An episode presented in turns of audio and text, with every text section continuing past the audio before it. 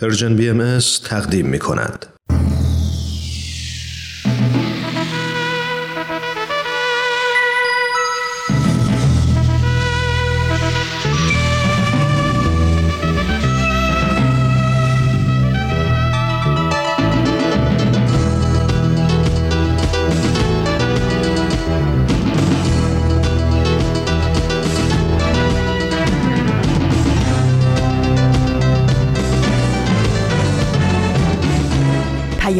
دوست.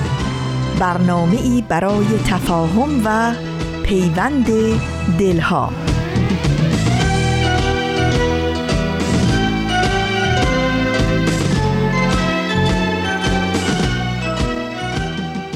درود بی پایان ما به یکایک شما شنوندگان عزیز رادیو پیام دوست. در هر خانه و سرای این دهکده جهانی که با برنامه های امروز ما همراه هستید امیدواریم سلامت و دلشاد و سرفراز باشید و از گزند روزگار در امان.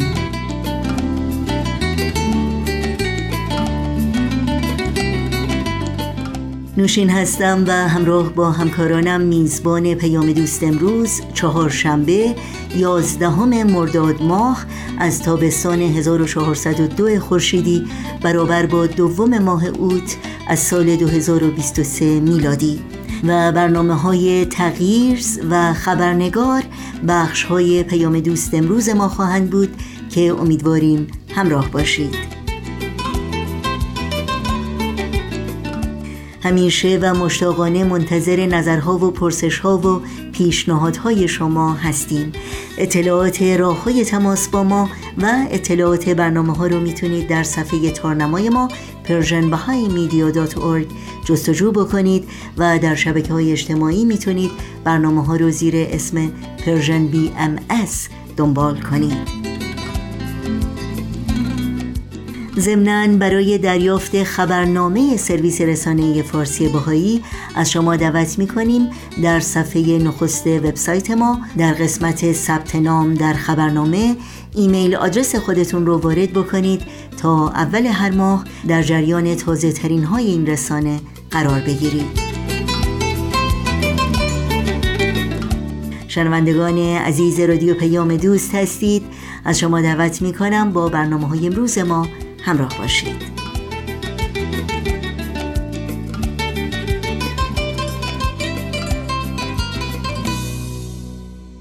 پیام دوست این چهارشنبه رو آغاز کنیم با برنامه تازه ای از مجموعه تغییرز. با هم بشنویم. تغییرز.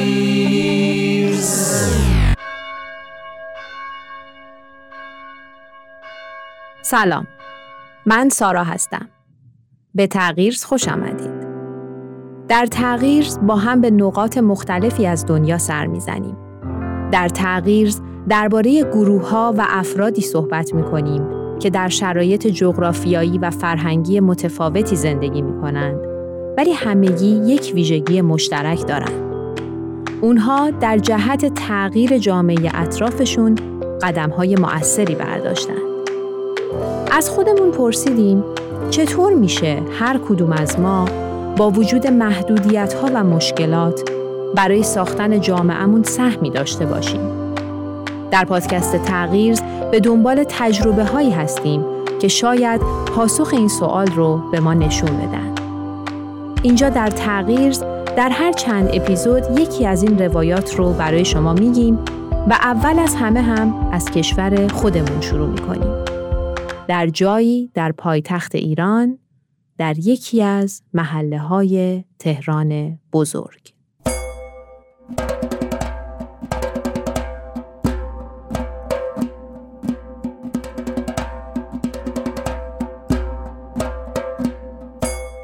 در اپیزود قبلی درباره نحوه آغاز پروژه مؤسسه پژوهشی کودکان دنیا در محله 13 آبان تهران صحبت کردیم. اینکه قرار بود این یه پروژه برای بچه ها باشه و اینکه چطور در ابتدا گروه موقعیت محله و نیازهای بچه ها رو بررسی کرد و چطور به یک طرح رسید. طرح مربیان سیار که ایده مناسبی برای موقعیت این محله و بچه های اون به نظر می رسید. اگه اپیزود قبلی رو گوش نکردید پیشنهاد می‌کنم اول از اونجا شروع کنید. حالا بریم سراغ ادامه این تجربه.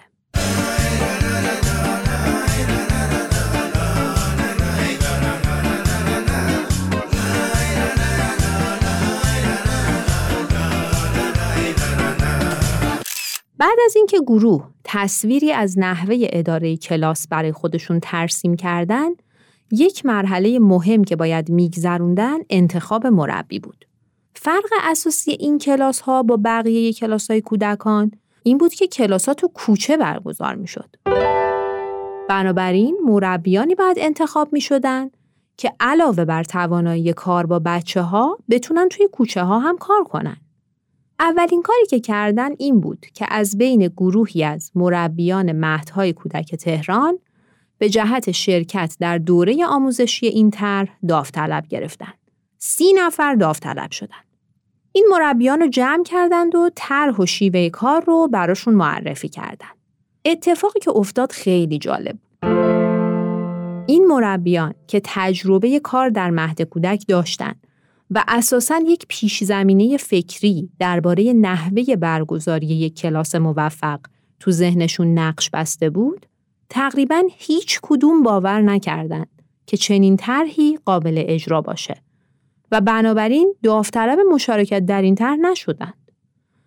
وقتی این اتفاق تکرار شد، گروه بررسی هایی کرد و به این نتیجه رسید که برای این کار نیاز به نیروهای تازه نفسی داره که تصویر قبلی از کار آموزشی برای بچه ها نداشته باشن. بعد هم به این فکر کردند که اصلا میشه از خانمها و دخترای همین محله برای این کار دعوت کرد.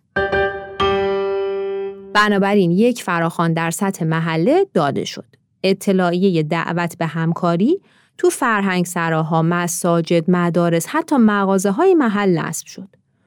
در این اطلاعیه گفته شده بود که شرکت کنندگان بعد از گذراندن یک دوره آموزشی به عنوان مربی سیار در کوچه ها و پارک های محلی با بچه ها کار خواهند کرد. در اردیبهشت سال 77 ثبت نام از نیروهای علاقمند شروع شد.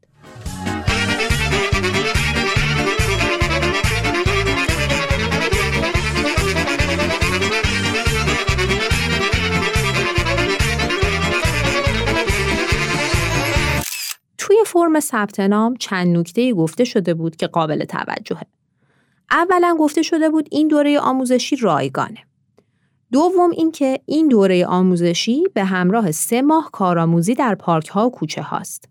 و سوم اینکه شرکت کنندگان بعد از تکمیل دوره از طرف مؤسسه و ستاد شهر سالم یک گواهی مبنی بر شرکت در این دوره دریافت می کنند. حاصل این دعوت این بود که 80 نفر از زنان و دختران محله داوطلب شدند.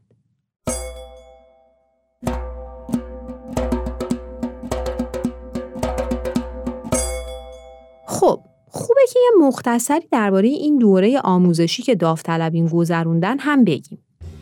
طول این دوره یک ماه بود و از 80 نفری که ابتدا داوطلب شدن بعد از معرفی و آشنایی با سختی های کار چهل نفر باقی موندن که تا پایان دوره رو ادامه دادن. برای آموزش جزوه های تهیه شد که به شکلی هوشمندانه اصول و مبانی کار رو طرح می کرد. ولی مطالبی که مربی رو به یک شیوه یا الگوی خیلی خاص محدود کنه حذف شده بود و بسیار تلاش شده بود که این ذهنیت و بینش رو در مربیان ایجاد کنه که آموزش رو میشه در هر مکان و در هر زمانی انجام داد. در طول 20 روز کاری هر روز چهار ساعت کلاس ها برگزار شد و مجموعا شرکت کنندگان در یک دوره 80 ساعته شرکت کردند. در این کلاس ها گروه سعی کرده بود فقط مجموعی از اطلاعات و مهارت ها را آموزش نده بلکه کمک کنه مربیان ارتباط بین درس ها و شیوه های مؤثر بودن هر کدوم از اونها رو هم تو این روند آموزشی بررسی و ارزیابی کنن و در واقع به این نکات توجه کنن. جالبه که بدونیم این دوره های آموزش مربی بعد از اون سال اول به مدت پنج سال مداوم برگزار شد و مجموعاً 300 نفر در این دوره ها شرکت کردند. محتواهای آموزشی هم به تدریج کامل تر شد. بعضی از این محتواها رو براتون مثال می‌زنم. چرا کار برای کودکان؟ مراحل رشد کار و آشنایی با طبیعت قصه و قصه گویی اصول آموزش پیش از دبستان مفاهیم اجتماعی آشنایی با پیمان حقوق کودک فرهنگ صلح ارزش‌های زندگی و چندین تا محتوای آموزشی دیگه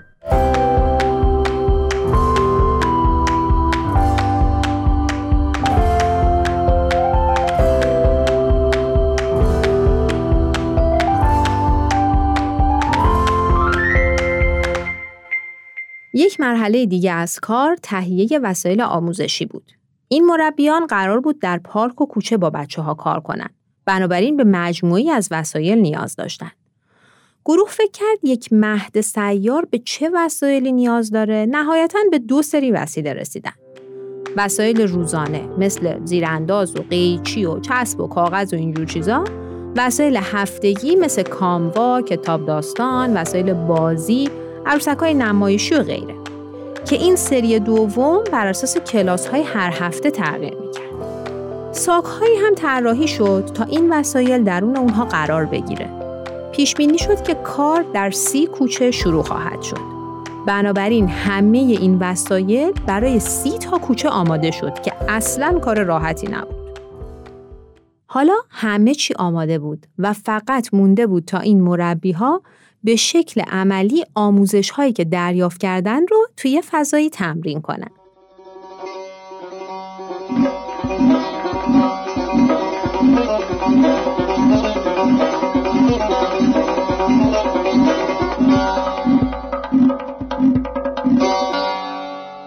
گروه یک پارک بزرگ رو در محله انتخاب کرد و تصمیم گرفت همونجا به شکل جمعی همه مربی ها تمرینشون رو انجام بدن. فقط قبلش به چند تا سوال فکر کردن. چجوری بچه ها رو باخبر کنیم؟ چطور بچه ها به ما اعتماد کنن؟ خانواده ها چطور به ما اعتماد کنن که بچه هاشون رو بهمون به بسپرن؟ با آبرین و افرادی که در پارک هستن چه کار کنیم؟ اگر مزاحمین احتمالی پیداشون بشه چه کار کنیم؟ کتاب اینطور میگه که ما احساس کردیم در یک فضای ناشناخته داریم حرکت می‌کنیم در تاریکی مطلق. برای سوالامون جوابی نداشتیم. فقط تونستیم به یک پیشنهاد کوچیک فکر کنیم که هر کدوم از مربیا با خودش چند تا بچه بیاره سر کلاس. که اگه هیچ کس نیومد کار رو با همون بچه ها تمرین کنن.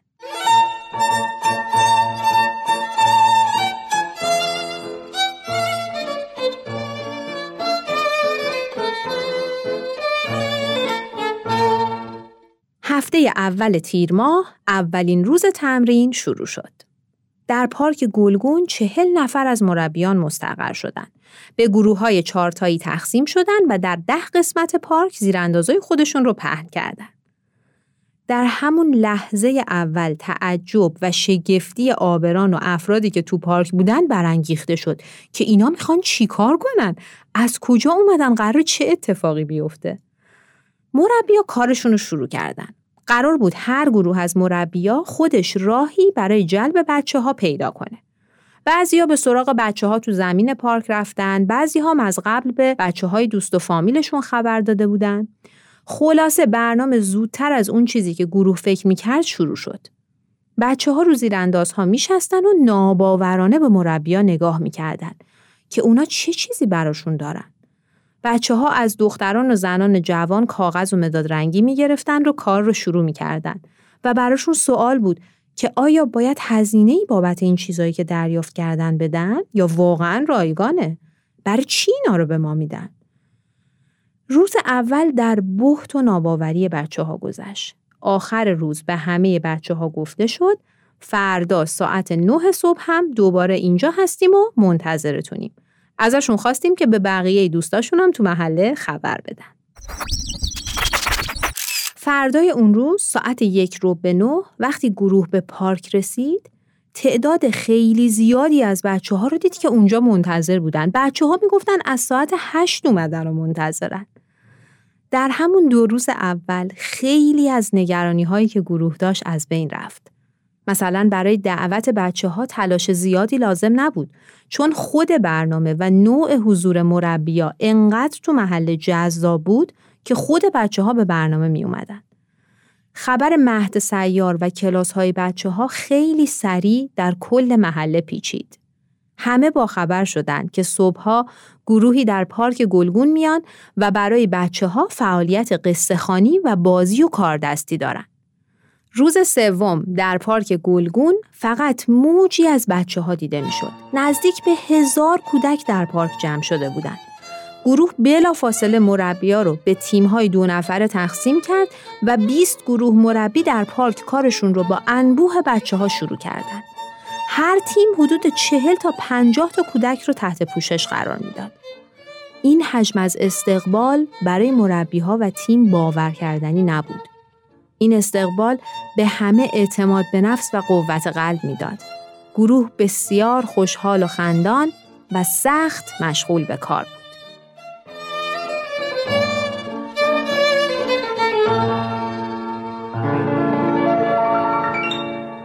اما حتما می‌تونید تصور کنید که این حجم زیاد از کودک چالش هم داره. مثلا گروهی از پسرا بودن که انقدر هیجان زده شده بودن که فقط با سر و صدا هیجانشون رو نشون می‌دادن و کارها و برنامه ها رو عملا درک نمی‌کردن. این گروه که نوجوان هم بودن نیاز به برنامه های مخصوص خودشون داشتن. این موضوع باعث شد که مربیا در فکر برنامه هایی برای این رده سنی هم باشه.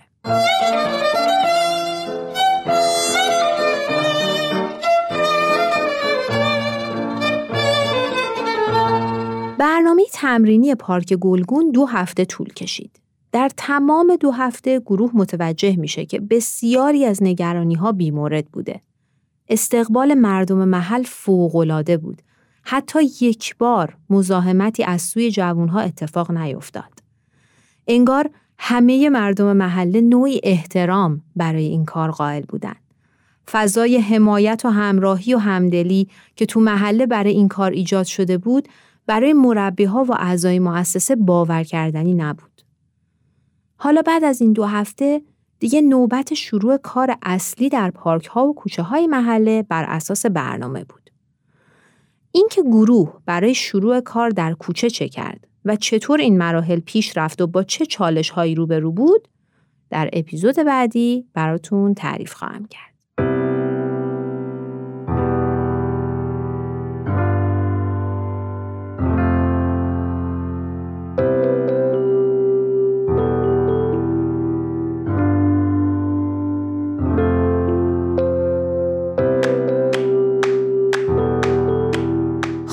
اپیزود دوم از پادکست تغییر در اینجا به پایان می‌رسه ممنون از همراهی و توجهتون ما تو این چند اپیزود بر اساس کتاب آموزش انسان را آزاد می‌سازد یک تجربه رو براتون روایت می‌کنیم که تجربه تلاش گروهی از افراد برای ایجاد تغییری اساسی در یک محیط اجتماعی است.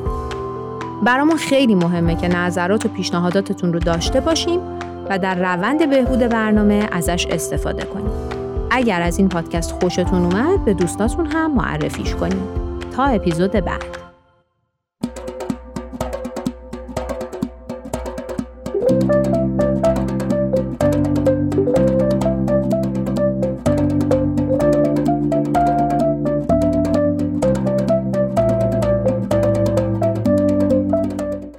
برنامه این هفته تغییر از رادیو پیام دوست همراه بودید. توجه داشته باشید که این برنامه و همه برنامه های رادیو پیام دوست در شبکه های اجتماعی فیسبوک، یوتیوب، ساوند کلاود، اینستاگرام و تلگرام زیر اسم بی ام در دسترس شماست. امیدواریم مشترک رسانه ما باشید و نظرهاتون رو هم با ما در میون بگذارید. آدرس تماس با ما در کانال تلگرام هست at persianbms underscore contact ای صدای گرم آبشاران ای شب محتاب کوهستان تو چون بهاری بهار بی پاییز ز عطر خاک تو گشتم لبریز به سینه من کلام جاویدی به چشم من تو چو نور خورشیدی. آه ای وطن نام تو همیشه بر با مهر تو ستاره درخشد بر شبم. دشت تشنه شکوه بارانی سرود پاکی شعر بهارانی. غروب ما را پیام خورشیدی. طلوع بودن طلوع امیدی. و این شما شنوندگان عزیز و این هم برنامه خبرنگار از رادیو پیام دوست. خبرنگار.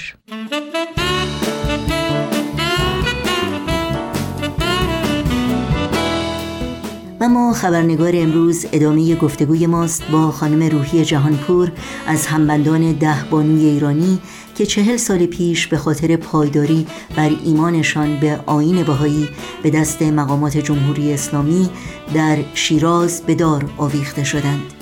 خانم روحی جهانپور که ماها با این بانوان در زندان به سر بردند شاهد عینی بینظیری هستند از آنچه که بر این دختران جوان و زنان بهایی در زندان گذشت و چگونه حماسه شجاعت، صداقت و استقامت آنان که امروز در هزاران کتاب، فیلم و مقاله بازگو شده و در افکار و اندیشه های میلیون ها انسان در سراسر جهان زنده و پرشور نقش بسته چهل سال پیش در پشت دیوارهای بلند زندان و بدور از چشم جهانیان اتفاق افتاد.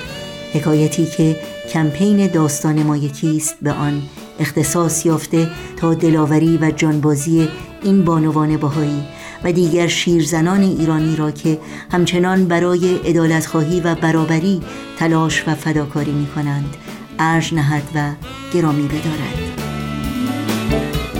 نوشین آگاهی هستم. با خوش آمد به شما دوستان و دوستداران عزیز خبرنگار. برنامه این چهار شنبه رو تقدیم می کنم از شما دعوت می کنم به بخش سوم گفتگوی خبرنگار با خانم روحی جهانپور از دوستان نزدیک و همبندان ده بانوی بهایی که چهل سال پیش در شیراز به دار آویخته شدند. گوش کنید.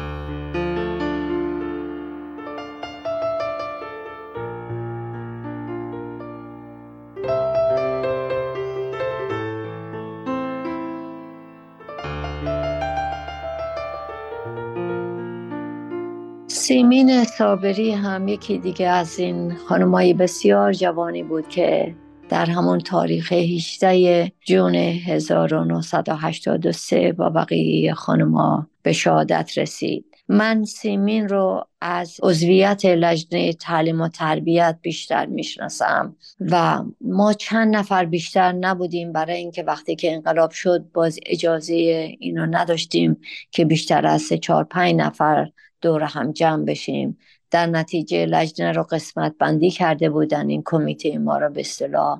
و چند نفری که بودیم همه بسیار بسیار جوان بودیم و خیلی با عشق و علاقه این خدمت رو انجام می‌دادیم. چون واقعا هدف این کمیته هدف این لجنه تعلیم و تربیت تشکیل کلاسایی بود بهش می‌گفتیم کلاسای درس اخلاق که این تعالیم دیانت بهایی رو از همون سن بچگی به این بچه ها یاد بدیم. مثل وحدت عالم انسانی مثل تصاوی حقوق رجال و نسا مثل تحری حقیقت که وظیفه وجدانی هر فرد بهایی هست که خودش این تحقیق رو بکنه و این دیانت بهایی رو قبول کنه. یا مسائل اخلاقی رو مثل نظافت یاد می‌گرفتیم که نه تنها با همدیگه با محبت رفتار بکنیم یاد می‌گرفتیم که حتی به حیوانات محبت نشون بدیم. مهربان باشیم احترام به همدیگه داشته باشیم. یاد می گرفتیم که زندگیمون رو در نهایت صداقت و امانت انجام بدیم.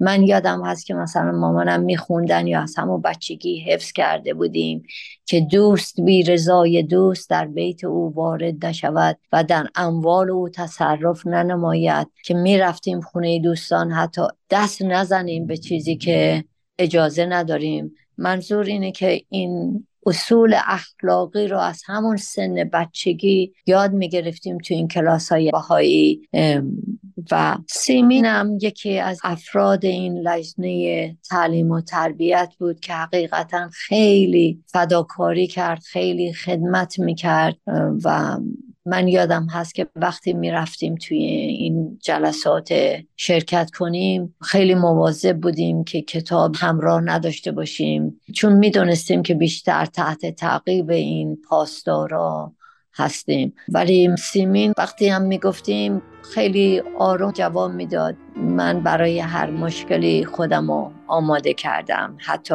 دستگیر شدم.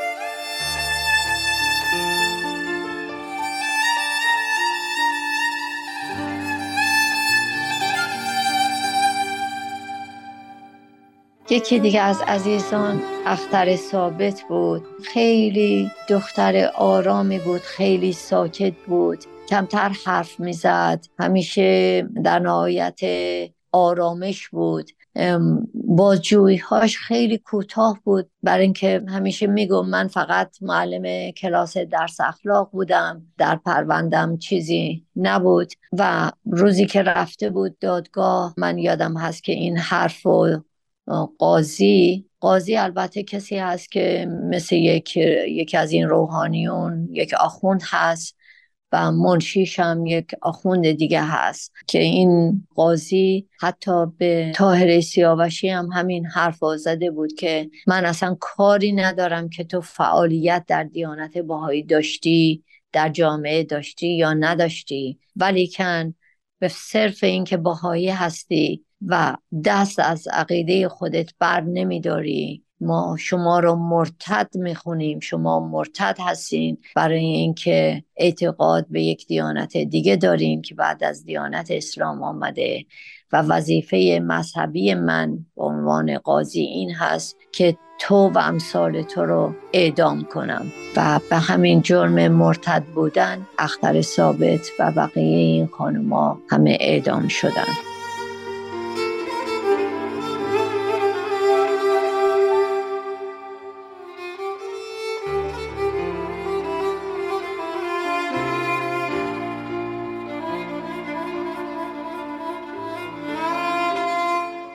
دیگر از عزیزان خانواده اشراقی بودند که حدود یک سال قبل رفته بودن منزل اینا و خانم اشراقی و جناب اشراقی و دو تا دختراشون رویا و روزیتا اشراقی و حتی یک مهمانی منزلشون بود یک خانم امریکایی مهمانشون بود. همه رو با هم گرفته بودن و البته بعد از مدت کوتاهی اینا رو آزاد کردند و چند ماه بعد دو مرتبه در همون نوامبر 1982 که به منزلشون رفته بودن دو مرتبه اینا رو دستگیر کرده بودن ولی کن این دفعه فقط خانم اشراقی آقای اشراقی و رویا اشراقی رو گرفته بودن.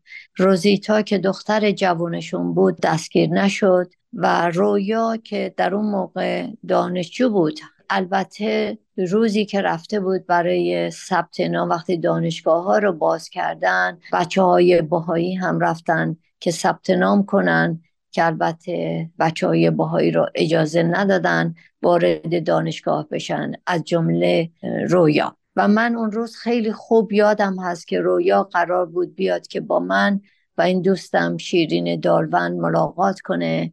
در مورد همین کمیته جوانان که عضو بودن صحبت بشه. و وقتی که آمد گفت که ثبت نامش نکردن و گفت خیلی من دلم میسوزه از اینکه اجازه نمیدن که من تحصیلات دانشگاهی ما ادامه بدم. خیلی به حیوانات علاقه داشت و دوست داشت که دامپزشک بشه و می‌گفت که دلم می‌خواست تموم می‌کردم درسمو و بتونم خدمتی بکنم.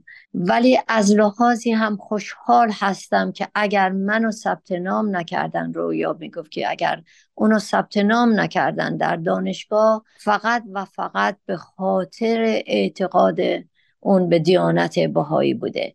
نه به خاطر اینکه دانشجوی بدی بوده نه به خاطری که مشکلاتی در دانشگاه ایجاد کرده. به هیچ علت دیگه ای نبوده فقط به علت اعتقادش به دیانت بهایی. و در زندان که بود رویا خب البته با مادرش بود و روزی که صدا کردن یکی از دفعاتو رویا رو بردن برای بازجویی. مادرش خیلی ناراحت بودن و نگران که چه خواهد شد. بعد خانم اشراقی رو صدا زدن برای بازجویی و بعد چند تا از این دخترای جوون رو صدا زدن برای بازجویی.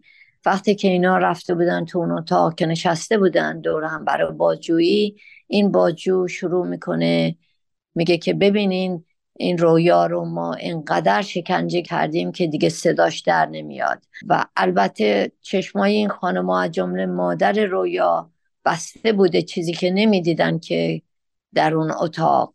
که آیا این حقیقت داره یا نه. ولی این شکنجه روانی بود برای خانم اشراقی و بقیه بچه ها که این می‌گفت گفته بوده که آره شکنجه کردیم رویا رو بالاخره این تبری کرده و منتظره که شما هم بگین که ما دست از اعتقاد خودمون بر میداریم. و نه خانم اشراقی البته و نه بقیه بچه ها تبری کردن. وقتی که اینا بعد از بازجویی برمیگردن توی سلول دیدن که رویا در سلول هست و نه شکنجه شده و نه دست از اعتقادش برداشته. این حقیقتا باجو این دروغ رو گفته بود به این خانم اشراقی و بچه ها فقط برای شکنجه روحی اونا. و خانم اشراقی البته وقتی در زندان بودن ایشون حقیقتا حالت مادری به همه ما داشتن و می‌گفتن که من همش دعا می‌خونم که خدا به من صبر بده استقامت بده و دعا می‌خونم که شما جوونا رو آزاد کنن که برین. شماها نباید در این سن جوانی عمر خودتون رو در این زندان به سر ببرین و یا خدای نکرده کشته بشین. حیف شماها هست. و موقعی که ما رو می بردن برای بازجویی حتی در طول راه تا برسیم تو اون اتاقی که می رفتیم برای بازجویی چشمای ما بسته بود. و چون اینا ما رو نجس می دونستن حتی حاضر نبودن دست ما رو بگیرن کمک کنن که ما بتونیم راه بریم درست و به اتاق برسیم. یک کاغذی یا یک روزنامه رو اینا لوله می‌کردن و یک طرفش اونا می‌گرفتن و یه طرفشو ما می‌گرفتیم برای که به نمی‌خواستن به هیچ وجه با ما تماسی داشته باشن تماس جسمانی. حتی دستمون یا چادرمون رو بگیرن که ما رو ببرن توی اون اتاق. و یک روزم که همینطور خانم اشراقی رو می بردن برای بازجویی یک جایی بود که با, با از این پله ها می رفتن پایین. خانم اشراقی تعریف کردن که یه دفعه پاشون لغزی توی اون پله چون نمی‌دیدن. نزدیک بود بخورن زمین. که این بازجوه میگه که کوری کوری و نمی‌تونی ببینی با حالت مسخره. و خیلی خانم اشراقی خیلی نگران رویا بودن. همونطور که اشاره کردم که می‌گفتن دلم میسوزه. اگر بخواد اتفاقی برای رویا پیش بیاد این هنوز و برای بقیه ما دخترای جوان که جوان هست و خیلی نگران دخترشون روزیتا بودن که بیرون از زندان بود که خیلی جوان بود و می‌گفتن که نمی‌دونم که چجوری داره زندگی می‌کنه و زندگیش میگذره. به هر حال نگران بچه هاشون بودن خانم اشراقی. و همونطور که نگران بودن البته خانم اشراقی شوهر ایشون رو جناب اشراقی رو در تاریخ 16 جون نه همون 1983 یعنی دو روز قبل از شهادت خودشون و دخترشون رو یا این جناب اشراقی رو به دار آویختن. و خودشون و رویا هم دو روز بعد تاریخ 18 جون به دار آویخته شدن.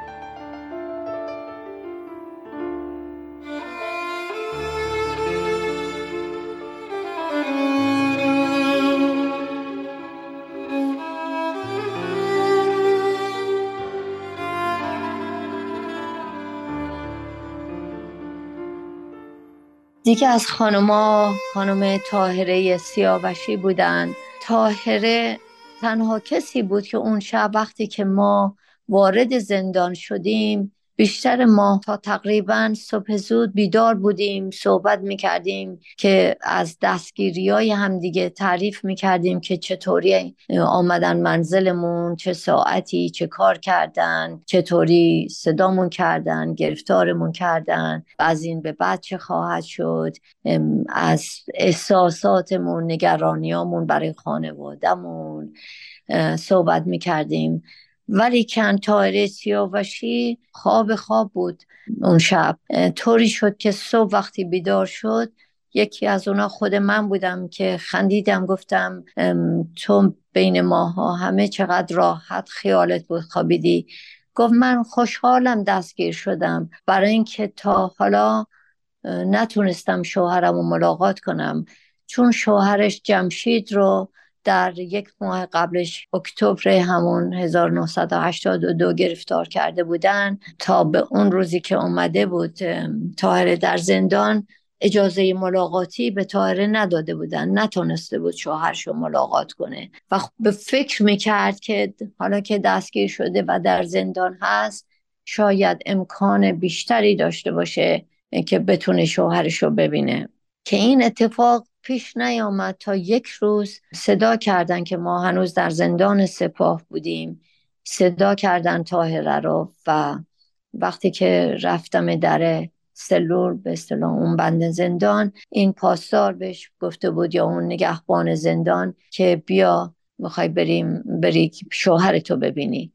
خیلی خوشحال شد و حتی ما چند تا میوه براش توی از این کیسای پلاستیکی گذاشتیم و گفتیم ببر برای شوهرت اگر خودش میوه چیزی نداره. وقتی که بعد از مدتی وقتی که تاهره برگشت از این ملاقات با شوهرش همین که نشست شروع کرد زار زار گریه کردن.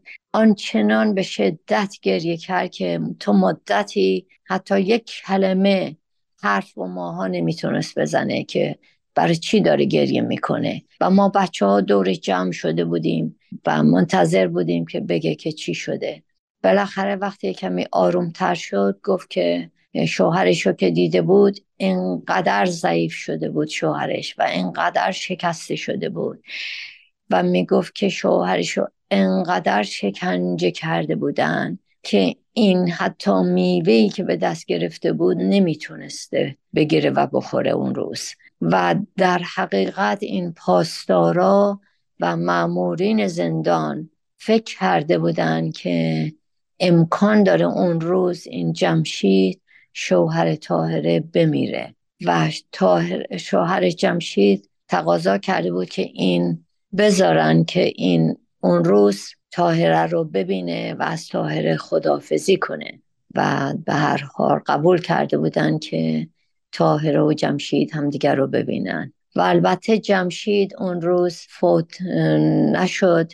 ولیکن جمشید رو دو روز قبل از کشتن تاهره به دار آویختن. در همون تاریخ 16 جون که 6 تا از این آقایون رو اون روز کشتن و جمشید یکی از اونها بود. و تاهره از فعالیت هایی که داشت عضو کمیته ای بود که مسئول تشکیل کلاسایی بود برای مطالعات آثار باهایی در شیراز. و روزی که رفته بود برای دادگاهش در حقیقت اون روز من را هم صدا کرده بودن با هم رفتیم با هم یک در اون موقع ما رو منتقل کرده بودن به زندان عادل آباد و صدامون کردن با هم سوار یک مینیبوس شدیم که زندانیای دیگه هم بودن غیر باهایی هم بودن. رفتیم به اون ساختمونی که به اصطلاح دادگاه اونجا بود و اون اتاقای بازجویی و اینا بود. ما رو وارد اتاقی کردم با هم نشسته بودیم صحبت می‌کردیم من و تاهره که صدای تاهره زدن که بره دادگاه. تاهره رفت و من همینطور که نشسته بودم شروع کردم دعا و مناجات خوندن. خیلی آروم که بقیه زندانیایی هم که تو اتاق بودن متوجه نشن که دارم مناجات می‌خونم چون اجازه دعا خوندن نداشتیم. تاهره شاید پنج دقیقه نشد که برگشت که من نگاه کردم گفتم چی شد این قاضی؟ وقت نداشت برای تو. برگشت گفت که چرا؟ چرا؟ این قاضی از من پرسید که اسم چیه؟ گفتم تاهره ارجمندی سیاوشی و گفت که تو باهایی هستی؟ جواب دادم بله. سوال کرد که آیا حاضری دست از عقیدت برداری؟ گفتم نه. و بعد می‌گفت یک مرتبه با یک حالت عصبانیت و غضبناک این پرونده منو بلند کرد این قاضی. گفت ببین این اسمت روش هست تاهره سیاوشی. و جرم بهایی. شما فکر کنین جرم بهایی نوشته بود روی پروندهش و اضافه کرده بود که اعدام. ببین نوشتم روش اعدام و تو اعدام باید بشی. و من تاهره برگشته بود جواب داده بود که من تو این کمیته که عضو شدم بیشتر از سه ماه فعالیتی نداشتم. و این قاضی برگشته و گفته مثلا کاری ندارم به فعالیت تو.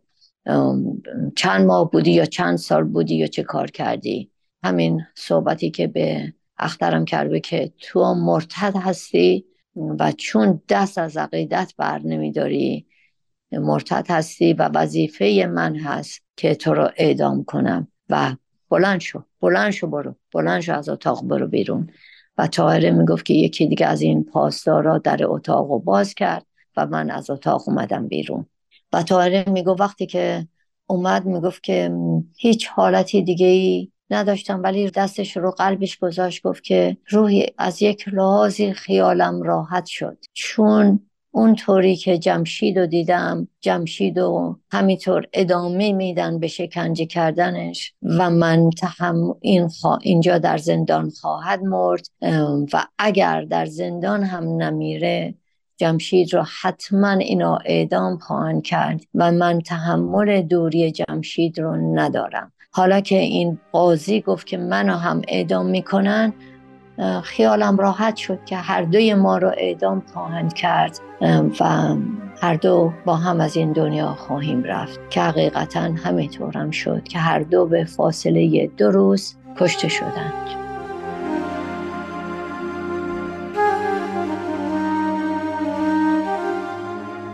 شنوندگان عزیز گفتگوی ما با خانم روحی جهانپور همچنان ادامه داره. از شما دعوت می‌کنم در هفته آینده همین روز و همین ساعت با ما همراه باشید. ای سر گوشه صحرا چه می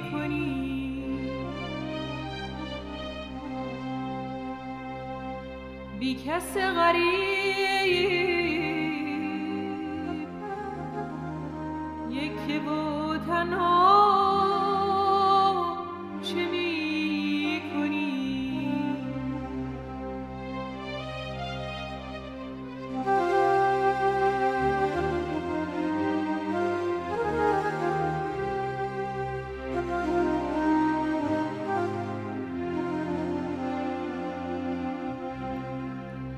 باغت کجاست آب روان؟